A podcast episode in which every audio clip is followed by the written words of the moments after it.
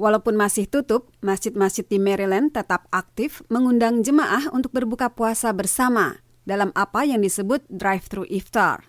Imam Center, Masjid Komunitas Indonesia, memanfaatkannya untuk memperkenalkan masakan khas Indonesia. Memasuki 10 hari terakhir Ramadan, berbagai kegiatan umat Islam di Amerika masih dilakukan secara online.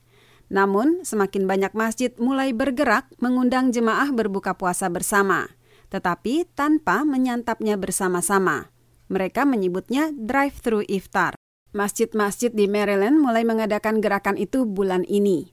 Muslim Community Center memberikan setiap hari, masjid lain pada hari-hari berbeda, sehingga akan selalu ada masjid yang memberi makanan.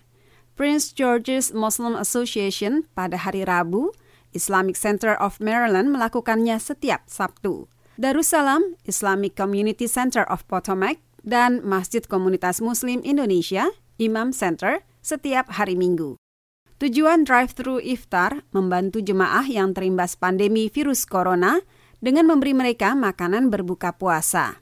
Mematuhi peraturan pemerintah dalam pembatasan sosial, jemaah diundang untuk mengambil paket iftar tanpa turun dari kendaraan langsung pergi lagi. Semua dilakukan di halaman masjid.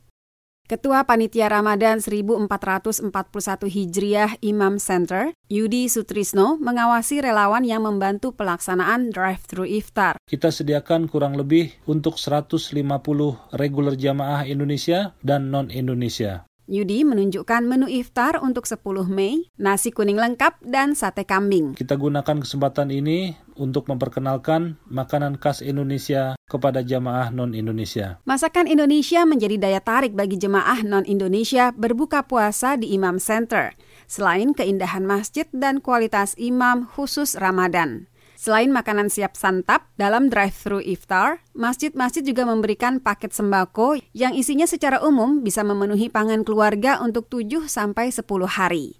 Paket di Imam Center misalnya terdiri atas beras, mie instan, minyak goreng, terigu, gula, telur, beragam makanan kaleng, dua ekor ayam beku, dan butiran bakso beku. Paket-paket juga diantar kepada yang membutuhkan tetapi tidak bisa datang mengambil umumnya lansia atau orang yang sedang sakit. Biaya pengadaan iftar dan paket sembako, menurut Yudi, didapat dari Imam Center, ditambah sumbangan masyarakat dan jemaah yang memberi donasi secara elektronik selama masjid ditutup. Masjid lain, Darussalam, menyediakan ratusan kotak iftar yang isinya terdiri atas nasi Arab yang dilengkapi ayam panggang dan daun selaga segar ditambah kue-kue, kurma, dan kudapan. Anggaran untuk itu didapat dari donasi jemaah khusus untuk buka puasa. Paket iftar juga disediakan Masjid Muhammad di Washington DC pada Selasa 12 Mei. Panitia menyebutnya Grab and Go Iftar Meals. Masjid Darul Hijrah di Virginia dalam 10 hari pertama Ramadan telah menyerahkan 8.500 paket iftar. Walaupun baru pertama kali diadakan, seiring pandemi virus corona, drive-thru iftar disambut positif. Rama Mahyudin, ibu dua anak, menerima paket iftar dan paket sembako dari Imam Center. Sudah dua bulan suaminya yang bekerja di hotel dirumahkan. Alhamdulillah ya, dengan mendapatkan sembako dari Imam, kita dari warga Indonesia sangat terbantu dengan adanya sembako ini. Isinya juga bermacam-macam dan hampir setiap hari kita mendapatkan menu iftar dari warga yang menyumbang untuk warga Indonesia di Maryland, Virginia, dan sekitarnya. Alhamdulillah banget. Alvin menumpang di rumah teman di Virginia sejak dirumahkan karena restoran tempatnya bekerja mengurangi pegawai.